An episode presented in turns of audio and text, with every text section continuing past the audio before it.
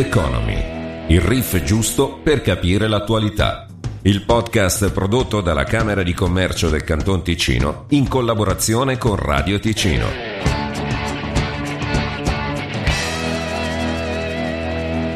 Siamo per questa primissima di questo nuovo podcast. La voce che sentite è quella di Angelo Chiello, quella meno importante perché quella più importante è quella del direttore della Camera di Commercio Luca Albertoni. Buongiorno Luca. Buongiorno, buongiorno, è un piacere.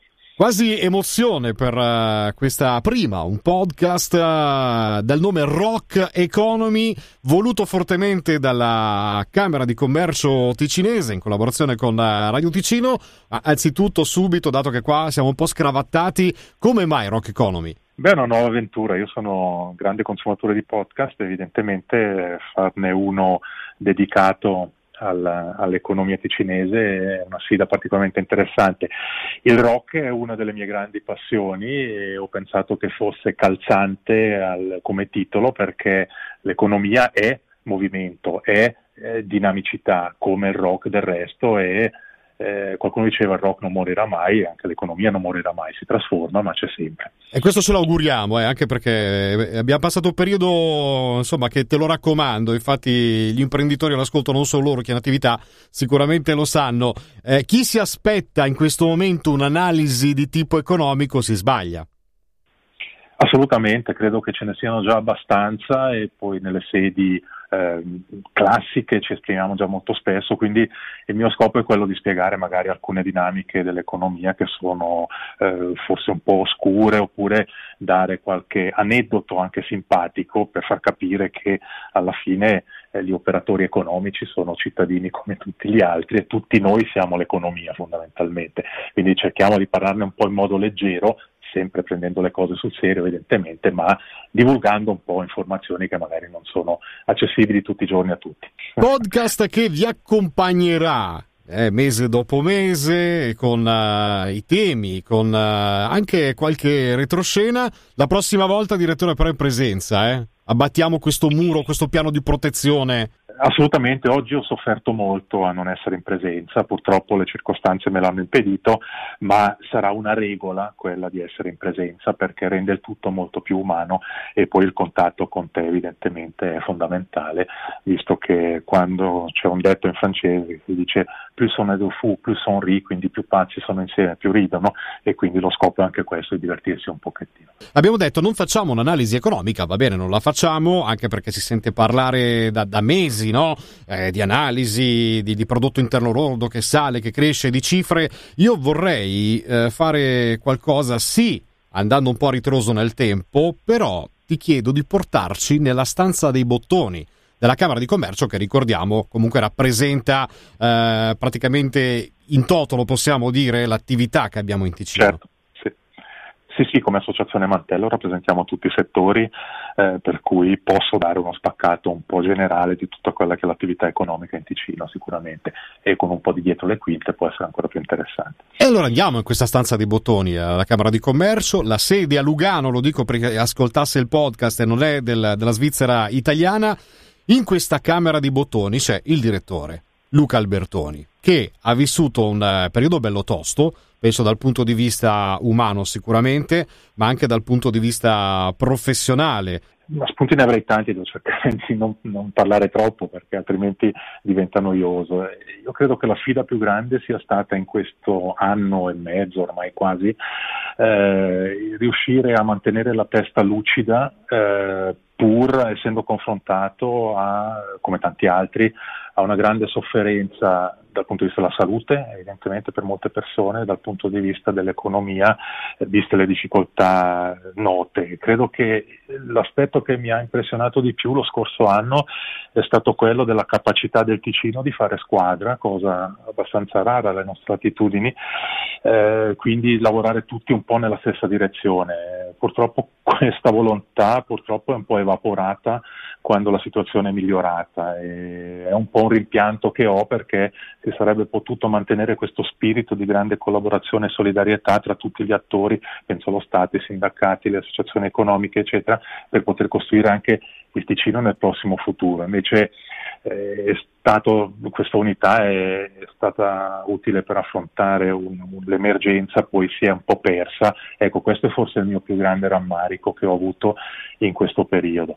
Eh, poi evidentemente abbiamo lavorato tantissimo perché paradossalmente con le, le, le, aziende chiuse noi abbiamo sempre dovuto rimanere aperti 7 giorni su 7, eh, quasi 24 ore al giorno per poter garantire le informazioni, la possibilità che le aziende potessero lavorare quelle che avevano l'autorizzazione per farlo. Quindi ecco, c'è stato un grandissimo impegno, è stata però un'esperienza umana assolutamente straordinaria che evidentemente spero di non ripetere nella mia non più lunghissima carriera professionale, visto che non sono più giovanissimo, eh, ma che mi ha insegnato veramente tantissime cose. Qual è stato uno dei momenti che, che, ricordi di più, un momento clou magari, perché in quel periodo appunto dicevi che eh, si lavorava tanto, eh, c'era unità di intenti, c'era tanta paura per una situazione che eh, fino a quel momento era sconosciuta. In quel momento presidente del Consiglio di Stato del governo ticinese era Christian Vita, poi è arrivato eh, Norman Gobbi. E Christian Vita comunque a capo eh, delle finanze e dell'economia del, del cantone, quindi eh, grosso modo si poteva parlare la stessa lingua, ma c'è stata una telefonata telefonata importante, un momento importante per sbloccare un po' queste, queste trattative, ma penso anche a, a chi si occupa un po' di più della parte sociale, dei sindacati.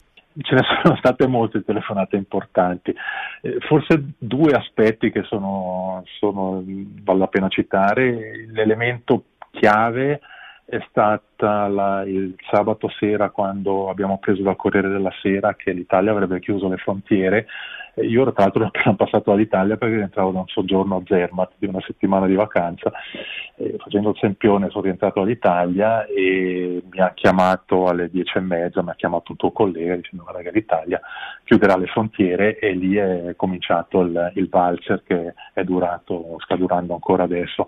Quello è stato forse un momento più significativo per me inizialmente perché una chiusura, con una chiusura delle frontiere mai nessuno era stato confrontato e nessuna idea cosa fare. Eh, Ma in quel momento ti stati... senti solo quando devi prendere la decisione o hai una persona che chiami subito per dire cerchiamo di ragionare? Uh, no, il, il, senso di solitudine del capo esce in situazioni di questo tipo, eh, senza voler drammatizzare evidentemente, però è chiaro che prima di tutto bisogna riordinare le idee, capire cosa fare, chi chiamare. Eh, ho chiamato il nostro presidente, che all'epoca era Glauco Martinetti, per avere una, almeno una condivisione su questa notizia decisamente sorprendente in un certo senso, anche se alleggiava già un po' nell'aria che l'Italia volesse almeno limitare un po' il, il flusso alle frontiere. Eh, sì, però fondamentalmente in situazioni così estreme ci si sente molto soli, sebbene io abbia un, un, comitato sopra di me con 20 persone che, con cui posso condividere qualsiasi cosa e poi un team assolutamente straordinario di una quindicina di persone con le quali lavoro quotidianamente. Quindi, però a, un certo punto devi pre- essere tu a prendere la decisione e soprattutto non c'è tanto tempo per pensare e prendere decisioni molto in fretta con il rischio evidentemente di sbagliare. Ma Cristian Vitta, eh, perché ce lo siamo chiesti in tantissimi, ha letto dei papiri infiniti con eh, le misure, le restrizioni, molto serioso, giustamente in quel periodo c'era poco da, da scherzare, ma adesso possiamo andare veramente nel, le quinte. Eh, vi parlate insomma da direttore della Camera di Commercio, in quel momento a presidente del, del governo, oppure avete un rapporto che vi ha consentito di arrivare più facilmente, magari in maniera volgare, in maniera un po' più, non dico da soci, a, a, a trovare una soluzione?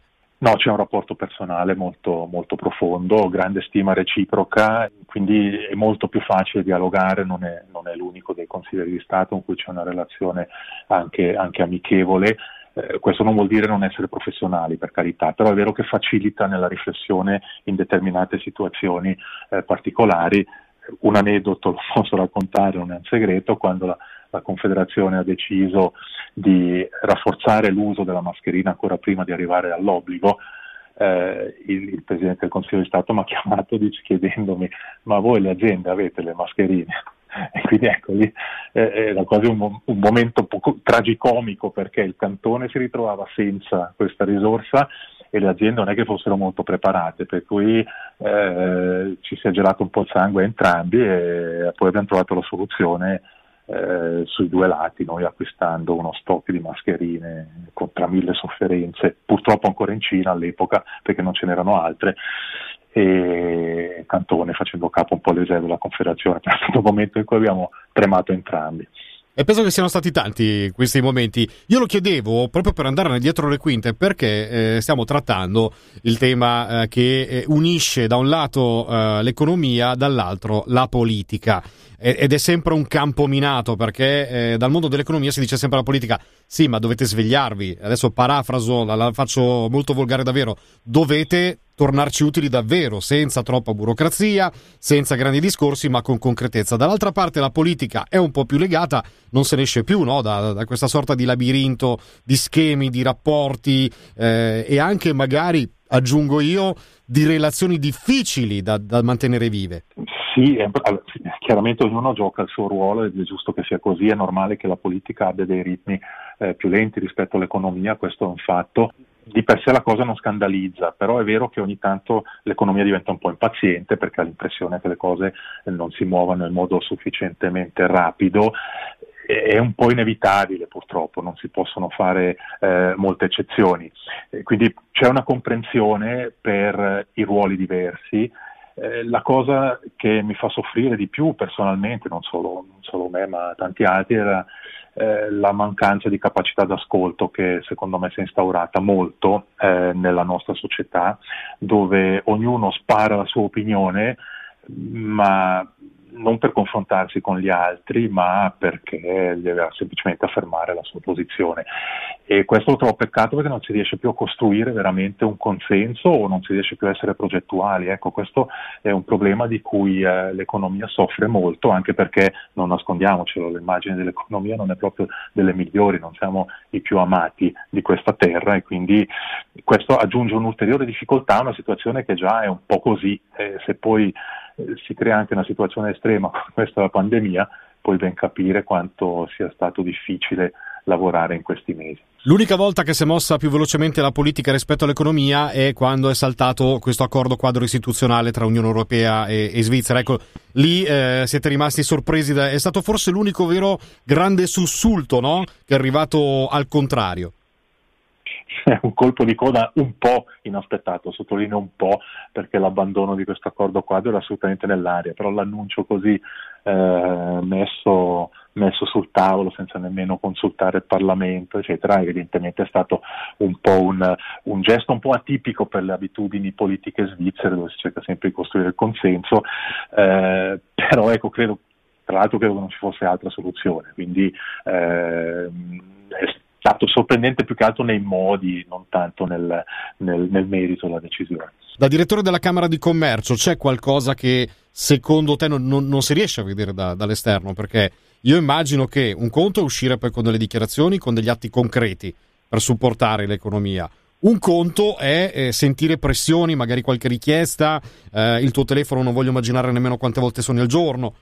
Allora, secondo me non si vede quanto sia eh, ricca l'economia ticinese in termini di competenze, in termini di, di diversità delle attività, eccetera. Non, non, si vuole vederlo, non so se è una volontà oppure se è semplicemente pigrizia perché le cose più o meno girano sempre. Ecco, la, mi dispiace che la, la la discussione verta sempre un po' attorno piuttosto a degli aspetti polemici negativi. Dopo è chiaro che non devo insegnarlo a te che eh, il cane che morde l'uomo non fa notizia, l'uomo che morde il cane lo fa, quindi evidentemente eh, l'aspetto eh, del, del, del, del negativo attira sempre di più, però sull'altare di questa cronaca spicciola viene sacrificato un po' eh, tutto quello che è legato alla conoscenza delle, delle, tante cose buone che il Ticino fa, dei, dei, dei, dei tanti settori che, che, che, ospita a livello economico. Io lo vedo nel mio comitato dove sono rappresentati praticamente tutti i settori d'attività del, del, dell'economia cantonale ed ecco questo è un io trovo che sia un peccato, poi non si può obbligare nessuno, fortunatamente siamo ancora in una democrazia, quindi non si può obbligare nessuno a interessarsi alle strutture economiche, però trovo veramente un peccato che non lo si faccia. Adesso siamo stati bravi e buoni fino a questo momento, però, caro direttore Luca, devi darmi una cosa positiva che ha fatto il Consiglio di Stato, ti prego di rispondere in tre secondi, poi ti do un minuto abbondante per dirmi qual è stato l'errore più grande secondo te che ha fatto il Consiglio di Stato ticinese, dato che si parla di economia e politica.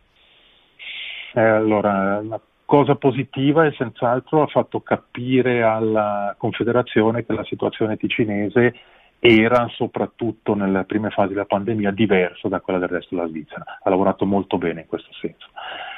Eh, cosa ha sbagliato? Gli errori li abbiamo fatti tanti, anche noi in un periodo comunque così, così particolare.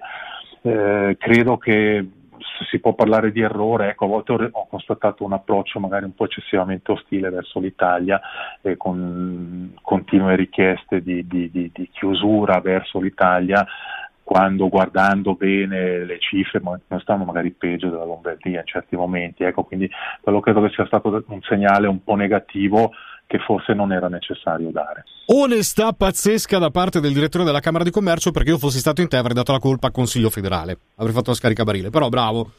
che ti sei... no, no, anche noi abbiamo le nostre responsabilità come ticinesi, è troppo facile dare sempre la colpa a Berna. Anche il Consiglio federale ha fatto un paio di stupidaggini, soprattutto negli ultimi mesi, eh, però è giusto anche essere autocritici, non si può dare sempre la colpa solo al Consiglio federale. No, beh, ma vai, ma nel podcast puoi tirare bordate al Consiglio federale, vai pure, se vuoi ti do ancora quei 15-20 minuti, vai sereno. ma una delle ultime trovate un po' particolari è stata quella di annunciare in pompa magna la questione di test per tutti gratuiti, in realtà non era così.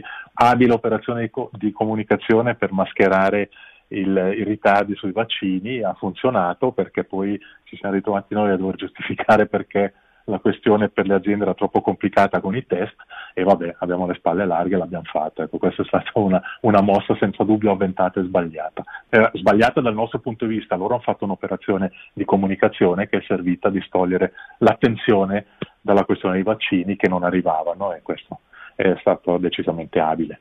Ecco, poi magari un giorno parleremo anche di questo. Io però adesso non posso non toccare un tema, eh, il calcio, perché siamo comunque in un'estate segnata da questo rinascimento anche calcistico, non solamente dei, dei grandi eventi, speriamo sempre di più nel corso dei prossimi mesi, stiamo parlando di Euro 2020, anche se siamo nel 2021 eh, con eh, quasi una dozzina di città coinvolte in tutta Europa eh, e io evito di parlare di Milan e di Inter perché dovete sapere che purtroppo eh, un difetto ce l'ha Luca Albertoni, eh, oltre ad essere un superuomo, ha un difetto, il tallone d'Achille che è milanista, eh, dall'altra parte, parte ci sono io, quello dalla parte giusta, eh, il cuore nerazzurro batte sempre fortissimo. No, assolutamente, adesso glisso sulle polemiche delle squadre lombarde quest'anno vi è andata bene, per cui complimenti. Eh, noi arrivati secondi non è malaccio, dai, tutto sommato. Ma non era neanche bisestile alla fine. Dove, per cui... per cui eh, magli siamo su queste, su queste polemicucce fra cugini. Eh, diciamo l'impatto, io parto dal, dal, dal nost- dalla nostra realtà cantonale, noi lavoriamo a stretto contatto con i club professionistici cinesi che sono nostri associati, quindi l'hockey, il calcio, il basket in primis, poi ce ne sono tanti altri, eh, già loro muovono sul, sul, territorio decine di milioni di franchi, al di là dello scopo sociale, del, dello sport, eccetera, eccetera. Quindi è, un fattore economico estremamente importante. Allora, è chiaro che su questi grandi eventi eh, europei, mondiali, si sta scatenando anche una discussione sulla sostenibilità, se, se dal punto di vista ambientale, ambientale, hanno un senso, se adesso l'europeo ha un senso eh, giocarlo in 12 città diverse, eccetera. Adesso poi semifinale e finale sono a Londra, quindi almeno sono concentrate lì. Il, il, valore economico è assolutamente indubbio perché è chiaro che c'è tutto un dietro le quinte o neanche tanto dietro eh, di, di, attività ehm, economiche che dipendono da questi, da questi eventi.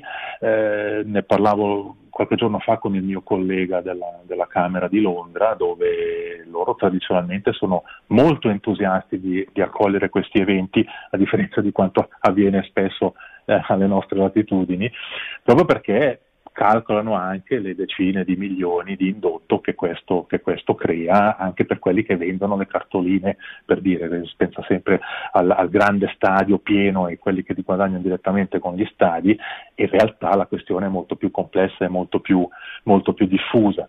Quindi di per sé anche per il Ticino, se pensiamo banalmente ai, ai, agli schermi che vengono eh, ehm, piazzati, ci sono molti, molte attività di ristorazione che eh, aumentano chiaramente i loro guadagni questi, grazie a questi eventi anche senza averli in casa. Quindi, eh, ecco, sembrano esempi banali, ma in realtà non lo sono, perché sono tutti elementi che contribuiscono a fare girare l'economia, come si suol dire nel nostro gergo, e che quindi hanno un'importanza che va ben oltre l'aggregazione sociale che mi sembra riconosciuta da tutti alle attività sportive. Quindi lo sport professionistico è un settore economico come tutti gli altri, con le sue particolarità evidentemente che tutti conosciamo, alcune anche criticabili in termini di sostenibilità non solo ambientale ma anche finanziaria, eh, però ecco, è innegabile che siano degli elementi assolutamente fondamentali per il funzionamento delle nostre economie oggi. Infine, concludendo, vuoi condannare pubblicamente qualcuno? Così per mettere quel pepe, no? Alla fine. no, non piace condannare nessuno perché non, è, non, fa parte del mio carattere. Penso di solito a, no, a, non fare stupidaggini io più che condannare gli altri. Forse mi ripeto rispetto a quello che ho detto prima, per me è molto importante. Io sono una persona che ascolta molto e cerca di capire. Non mi trovo a mio agio eh, con le persone che non ascoltano. Ecco, questo mi dà molto fastidio. Non ho sentito, cos'è che stavi dicendo Luca? Sto scherzando, stavo scherzando, ovviamente. No, io volevo ringraziare pubblicamente eh, tramite questo pod. Io sono abituato a fare radio, è anche il primo podcast eh, per quanto mi riguarda. Eh, sono, sono, quasi emozionato da questo punto di vista. Potrò tirarmela in giro con gli amici al bar, dato che ne parlavamo. E io volevo ringraziare Monica eh, perché Rock Economy nasce da questa donna. Sì, che è la mia assistente, eh, validissima, eh, che è piena di idee, spesso del resto decide lei, io sono solo di facciata. E, mh, quel, sapendo la mia propensione verso la musica rock, si è inventata questa definizione che è stata adottata all'unanimità, anche perché non avevamo scelta, ma che tu e io abbiamo adottato subito. no, lo diciamo, Monica eh, incide sul prodotto interno lordo nostro del misura del doppio rispetto a Luca Albertoni e rispetto anche alle altre aziende sul territorio. Scherzi a parte, ringraziamo anche Alberto, volevo ringraziare anche la parte tecnica io, eh, ovvero Cande, il nostro super Cande, Daniele Cande Santiago, eh, Matteo Venetti che hanno partecipato a questa produzione, la redazione di Radio Ticino, perché non sembra, ma per fare un podcast comunque eh, qualcosina ci vuole, no direttore? Beh sì, qualche idea ci vuole decisamente. Poi, e poi... Eh... Vogliamo ringraziarlo, Gheri? Lo ringraziamo. Beh, il Presidente non si può non ringraziarlo evidentemente e io mi permetto anche di ringraziare il Presidente precedente, Glauco Martinetti, che aveva già sposato questa idea, poi lui ha cambiato funzione, eh, però credo che entrambi hanno giocato un ruolo importante per la realizzazione di questa idea un po' strana che ci è venuta e che, sulla quale torneremo, questa è più una minaccia per gli ascoltatori e le ascoltatrici. E suona un po' minaccia effettivamente. Io infine, non so se vuoi, darei anche eh, qualche dritta sull'imprenditore che vuole contattarvi perché comunque comunque la Camera di Commercio dà sempre supporto, anche sul sito della Camera ci sono sempre dei numeri utili, basta poco. Sì, sul sito ci sono praticamente tutti i recapiti utili, eh, per cui si può anche scrivere a me attraverso l'info eh, cc-t.ch che è la mail generale, ci si può anche indirizzare direttamente a me, eh, io non ho nessun problema a interfacciarmi con chiunque, quindi non c'è nessun problema. E care aziende dell'estero, cari imprenditori all'estero, perché questo podcast sicuramente lo sentono anche oltreoceano, per dire, se volete investire in Ticino non c'è problema, contattate Luca Albertoni, se volete faccio da intermediario e qualcosa ne esce fuori, no? Beh, una percentuale per te la trovo, anche se non si può dire in radio. un caffè mi accontento, mi accontento di un caffè. Sì, va bene, va bene, anche a pranzo possiamo, non è ancora corruzione, per cui dovrebbe funzionare. Bene, Rock Economy, buona la prima, mi verrebbe da dire, grazie al direttore della Camera di Commercio Luca Albertoni. Grazie a tutti, grazie a te soprattutto e a presto. È stato un piacere, a prestissimo, seguiteci.